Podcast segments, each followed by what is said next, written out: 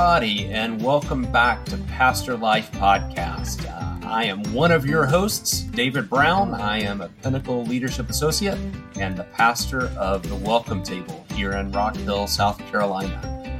And I'm Rhonda Blevins. I'm the pastor of Chapel by the Sea in Clearwater Beach, Florida, and a Pinnacle Associate and the co host of Pastor Life podcast with my friend David Brown, who is offering the content for this season of Pastor Life that we're calling Holy Experiments Strategies for Joining God's Mission in the World. David, I know that you've had um, passion about this concept of holy experiments for a while now. Yeah, it's really been something that as I was working with churches around Mark's making the shift process, it really became kind of a central part of what I was thinking about and doing with churches. And so then I've been able to really read and think and um, dive into this topic. In the last two years, I've had the opportunity to teach a Doctor of Ministry course at Duke Divinity School, and that's really just provided one more one more opportunity to sort of dive into this content. So, you know, last week we talked a little bit about uh, the context for holy experiments. You know, the beginning and the ending. What's our what's the point behind this, and and kind of keeping uh, the telos, uh, the the work of God toward a toward a, a completion, toward making all things new, as uh, as the the guiding light that calls us forward. Um, and today we'll talk a little bit about seeing more clearly. Well, I'm looking forward to learning from you in this episode of Pastor Life Podcast Holy Experiments Strategy for Joining God's Mission in the World.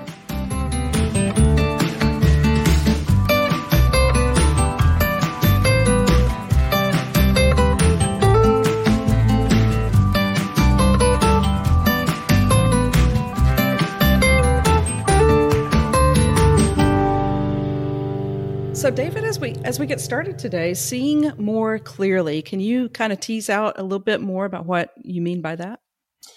Yeah, sure. Um, so it it seems to me that before we dive into strategic thinking or strategic doing, um, it's important that we're seeing ourselves and seeing one another and seeing the world as clearly as possible. And with our human brains, that can sometimes be a challenge.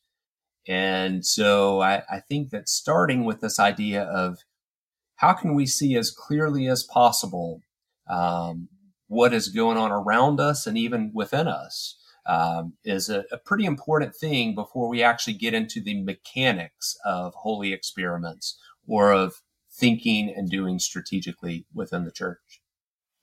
That makes sense. I think uh, as individuals, there are stories that we tell ourselves, narratives that we kind of cling to. And as church communities, um, we do the same thing.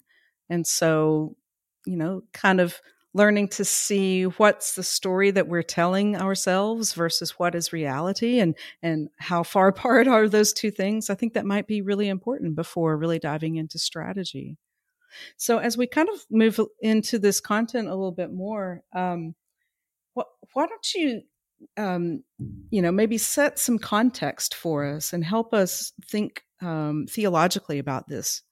Yeah, uh, I would actually probably start with a Bible story. Let's go back to let's go back to the Gospels and this guy named Jesus. And uh, there's a story that I think will be familiar to you and to our listeners um, from Mark chapter eight uh, where Jesus encounters a blind man in a town called Bethsaida. And if you remember this story, it's uh, the story where Jesus takes him aside. Um, people have asked whether Jesus could heal him, and he takes him aside and he he spits and he rubs saliva on the guy's eyes. And um, in the story uh, from the Gospels, um, the man then can see but he says, I see people, but they look like trees walking around. And so Jesus gives it a good second try and um, lays his hands on the man's eyes again. And the way that Mark says it, he says, The man looked intently, and his sight was restored, and he saw everything clearly. Um, so I, I, think a lot about this that um, if we're not thinking about our own thinking, and if we're not really paying attention to what we're looking for and what we're seeing in the world, you know, we can kind of be like the man in the story after the first touch of Jesus. You know, we're sort of seeing things, but we're seeing objects. You know, we're not really seeing the full picture. Um, and maybe we're in need of sort of that second touch um, from, from Jesus. Um, and we can can dive into a little more about what that looks like in terms of what we know about our brains and how they function, and uh, some of the you know the the the shallow end of the scientific pool that I that I have a little bit of knowledge on. So, uh, but I think that that story from Scripture is a great place to start. It's interesting. Um, of course, you know that I've been kind of neck deep in Enneagram studies over this past year, a couple of years. And, uh, you know, the big work that we do in Enneagram, the Enneagram world is uh, this noticing, noticing what's happening, what, noticing how we're feeling, thinking, you know, um, thoughts, feelings, physical sensations, right? And so I think this there may be a little overlap in what we're talking about in our two worlds, so to speak. This noticing. Um, Suzanne Stabile has this acronym she uses. It's called uh, SNAP. Hmm. So stop, notice, ask, and pivot. Huh. Snap. And so it's it's kind of the similar to what you're talking about that congregations, yeah. as we're talking about strategic thinking, should possibly snap, stop, notice, ask, and pivot. That's great. I really love that. I've not I had not heard that, but what a what a great thing to bring to this conversation. And I think you're right on with the idea that any any tool and uh, or or uh, process for self awareness, for knowing more about ourselves, for for being more mindful or intentional, I think can can really help in this process you know, because the truth is that the way that our brains work is that we are making sense every second of so much material, so yes. much information that's coming at us from the physical world around us. And our minds have to create roadmaps um, or models in order to process all of that and make sense of it. You know, if we were if we were um, truly absorbing every detail of the world around us, it would almost paralyze us. And, and so our brains do make these mental maps or heuristics. Um, there's sort of rules of thumb, shorthands that help us to actually deal with all of the information, whether it's about the physical world, whether it's about the person who's standing in front of us, or some sort of relational uh, interchange that's happening or even whether it's something that's going on within our own body. You know, like our brains don't um, fixate on the fact that our heart needs to beat again in a second. Right. um, so we are constantly creating these mental maps of the world, and then we're using those maps to see and interpret the things that we encounter from day to day. Yeah, so I, I think of the old hymn, "Open our eyes, Lord." I want right? to see Jesus. Is that how it yeah, goes? Yeah, yeah, yeah. Well, and I mean, when you think about it, how often does Jesus say something about um, how, how are you?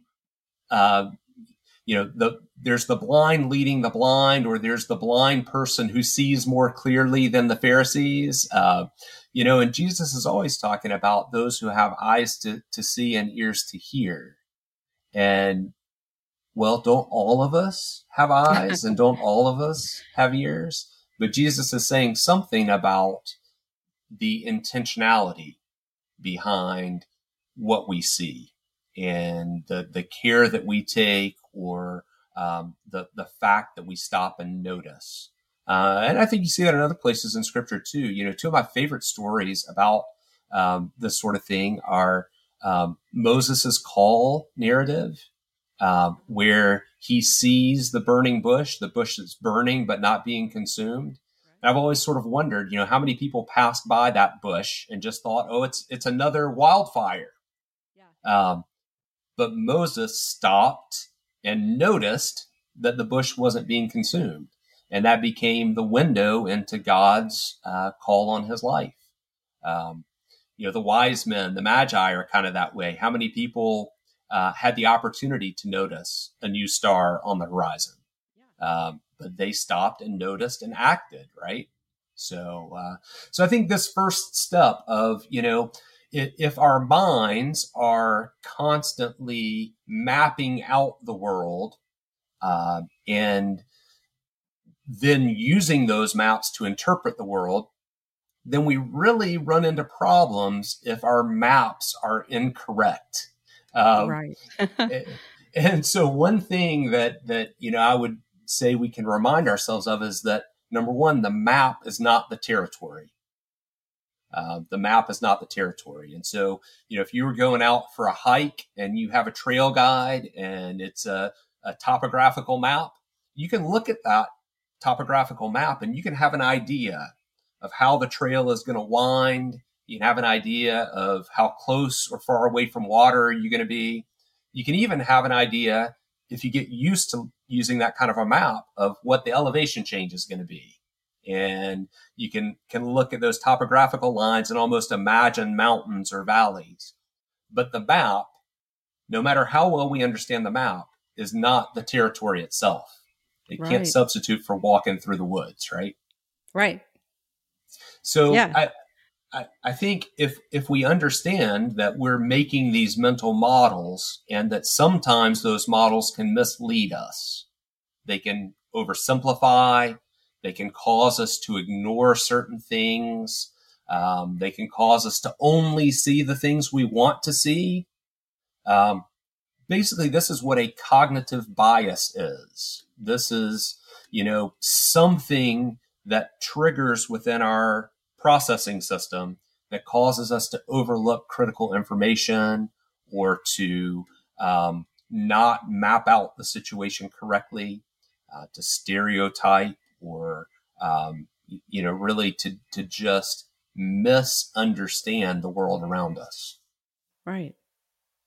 So when it comes to strategic thinking for joining God's mission in the world, yeah, are there like tools? Are there um, certain tried and true ways that we can do this work of stopping and noticing um, and kind of making sure the stories that we're telling ourselves are aligning with reality? Yeah, I think um, you've really kind of alluded to one of them already, and I think it's it's awareness. Um, right. It's it's having that acronym, that SNAP acronym in your mind um, you know, and, and really these are all techniques, I think, for metacognition. You know, okay, yeah. metacognition is thinking about our thinking. So, you know, typically we would um, move through life, and as human beings, you know, we're we're constantly thinking and processing, uh, engaging with the world around us, but we're not always thinking about how we think. Right. And so creating space in our life where we're actually accessing our own thinking, our own ways of thinking, sort of acknowledging that we do in fact have these mental models. I think just being aware of them, being aware of their limitations. So this is really about kind of self awareness, um, thinking about our own thinking, and and trying to be more explicit about the stories that we're telling ourselves. Mm, right. Um, you know, being more conscious of the way that we are viewing the world through a particular lens.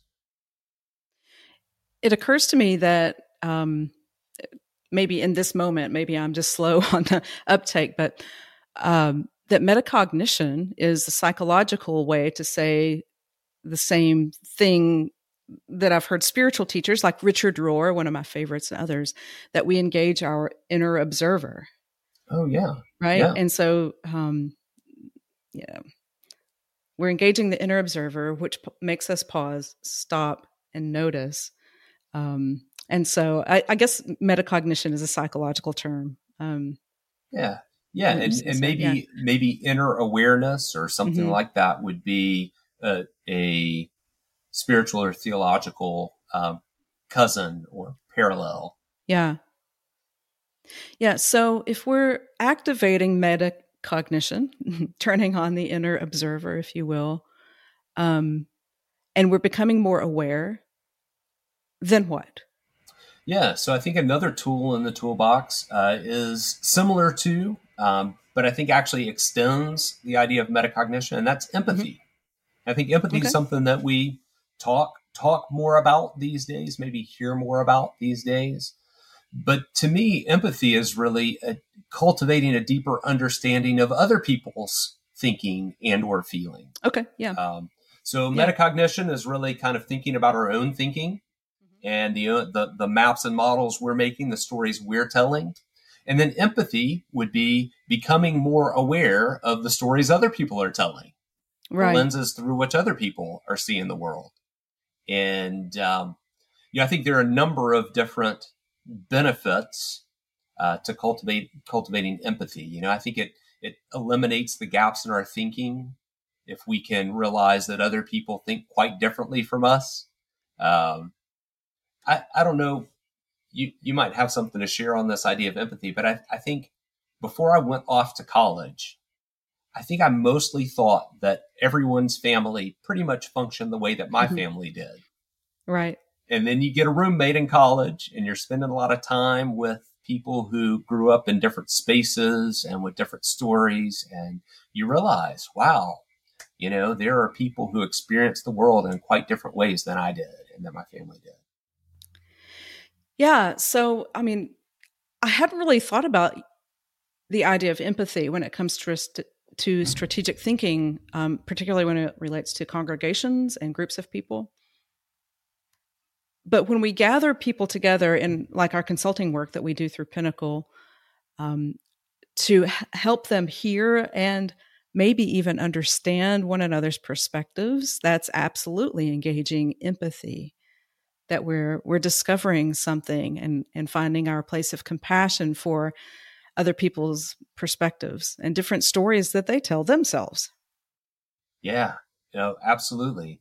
And you know, one of the interesting things that I learned in doing some research around this is that there's some basic level of empathy that is hardwired into all of us as human beings. Um, evolutionarily, I imagine. Evolutionarily, yeah. yeah, that's right. Yeah, yeah, not, not, yeah. I mean, I think we can layer over this sort of a faith story that says, you know, as human beings created in the image of God, we're created for relationship and you know all of this. But right. but just from the evolutionary standpoint, mm-hmm. um, as scientists have had tools to sort of map our brain activity, um, there have been studies that show, you know, when when I pick up a ball and hold it in my hand, all sorts of neurons start firing in my brain and they're neur- neurons that are related to to how what I might do with this ball, how my arm might move, what muscles would be needed to throw the ball, all of those sorts of things. Well, scientists have also found that when I see a person pick up a ball, all the same neurons begin firing in my brain as if I had that ball in my hand. Oh, interesting. And hmm. so there is some sort of basic connection, um, some sort of basic understanding that we have of what's going on in another person's thinking and feeling. But the key to this is that that basic level of empathy, I think, has to be trained and nurtured and developed. Um, empathy for those people who are different from us comes much less naturally than empathy for people who seem more similar to us. Right. I mean, it is a developed skill, if you will. Yeah, I think um, that's right. To, I mean, yeah, to a large degree, anyway. Well, and I think that each of these, you know, when we think about the heuristics that our mind is naturally creating, the mental shortcuts that our, our brain are, are creating for, for good and for ill, um, you know, that, that that can help us to process everything that's coming our way, but that also may oversimplify or mislead. So our, so our mind is constantly doing that mental mapping naturally. Um, these things, metacognition, empathy, um, these things are, um, are, are things that we can intentionally cultivate. Absolutely. That yeah. uh, that I, that I think can, at some level, help us to deal with the ways that heuristics and mental models don't let us see as clearly as we could. Mm-hmm. Um, and and I would say this too with empathy. Um, you know, we say, well, maybe we don't think a lot about empathy when it comes to strategic thinking or doing um, in the world, but empathy has become sort of a key first step for a whole area of thinking called design thinking. Okay. We're going to talk about that in a future epi- episode, this idea of design thinking. But empathy is kind of step one for a design thinker. You're trying to empathize with the person, you know, say in the business world, you're trying to empathize with the person who will be on the receiving end of your product or service. And that's the starting point for create creativity and design work. So, okay. Yeah. Interesting. So well, there's one as, other. Okay. Uh, well, I was going to say, if you if you've got more on empathy, we'll go there. Or there's no, one right. other. um, so one other tool in the toolbox is creativity. Um, so creativity, you know, sort of an imaginative spark, um, a yeah. spark that would help us to see new possibilities beyond just the models or the stories that we've been given or that we've told ourselves. So I, I think we can probably imagine some ways that this uh, connects with our spiritual side as well, right? Yeah, probably. I always think um, when we're in our creative best that that's one of the thin places in our lives. Yeah. Um, that that's when we can be closest to our creator. Yeah, absolutely. And it seems like, you know, a, a central part of our image bearing as human beings um, is this idea of creativity, right? Yeah. The, yeah. the creator who created us and invites us to create in our own life and in, and in our world. Um, so, you know, I think creativity uh, it, it, when when we practice creativity, um, which I think is not just something we do solo. Uh, it's not just something we do within our own mind or you know lock ourselves in a studio or in a garage. Uh, you know, you, you, think of you think of all the uh, founding stories of, of businesses and things that, uh, or, or, even inventors, you know, like, uh, you know, Thomas Edison, you know, holed up in some workshop somewhere or, um, you know, the, the founders of some new tech, uh, venture who are, uh, building computers in their garage. Um, you know, really, I think creativity more often probably happens in community I think about this podcast, right? When we get on here, you know, we've got different perspectives, we've got different things we bring to the conversation. So, uh, you know, I think creativity is a, a communal spark. Um, it, it's probably not as easy to um, put a finger on as metacognition or empathy, even. Um, I think there's something a little mystical about it. Um, there's something that does tie us to our creator. Um, but I do think it's the sort of thing where, you know, I, there's something inherent in us that is imaginative and creative. And maybe we tend to lose that over time. Um, I don't know. What are your thoughts about creativity? Yeah, I was going to kind of mention that um, it seems like imagination is a first cousin to creativity. Yeah. And the word, um, you know, the root word for imagination is what? Yeah, that's right. Right? See, and where we're talking about seeing more clearly. Yeah. In order for us to see more clearly, we have to invoke our imagination and imagine there might be another way to view a situation. Imagine a reality out there in the future somewhere that has not been realized yet that maybe we can uh, strive toward or even attain. So, yeah, yeah. first cousins. Yeah, and, and listen, cousins. and, and, so, to me, I think in in our first episode, you know, as we were trying to lay the foundation for holy experiments, we talked a lot about the beginning and the ending of our story. Mm-hmm. Um, you know, Genesis to maps. You know, those first couple yeah. chapters in Genesis, those last couple chapters in Revelation, and how it situates us in this in between space between a, a creation that that God looked at and said was good where God created us, human beings, as image bearers, um, invited to, to be a part of what God's doing in the world. And then the end point where God makes all things new. And, and so I think that's the, the context in which we do strategy. Um, and, and then I think that seeing more clearly invites us to think about who we are as we do strategy. We are people created in God's image. We are people called to creativity. We are people called to empathy. And if we think more about who we are, if we spend time thinking about the way we think, then we're going to just see the world more clearly. We're going to not be sidetracked by those cognitive biases, which we can't really escape, but we can acknowledge. Um, we're going to know we're not seeing the full picture and we're going to draw people around us to be a part of the process that will help cover our blind spots you know help help us to see collectively more clearly than we can on our own yeah yeah well I, I mean, you've inspired me. I, I feel my creative juices flowing as you've been talking. I've been thinking about some things happening at my church and uh, some things we're looking forward to. And um, yeah. So he- helping my people learn to th- think about thinking.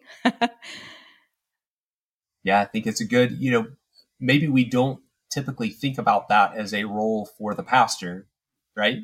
Um, right.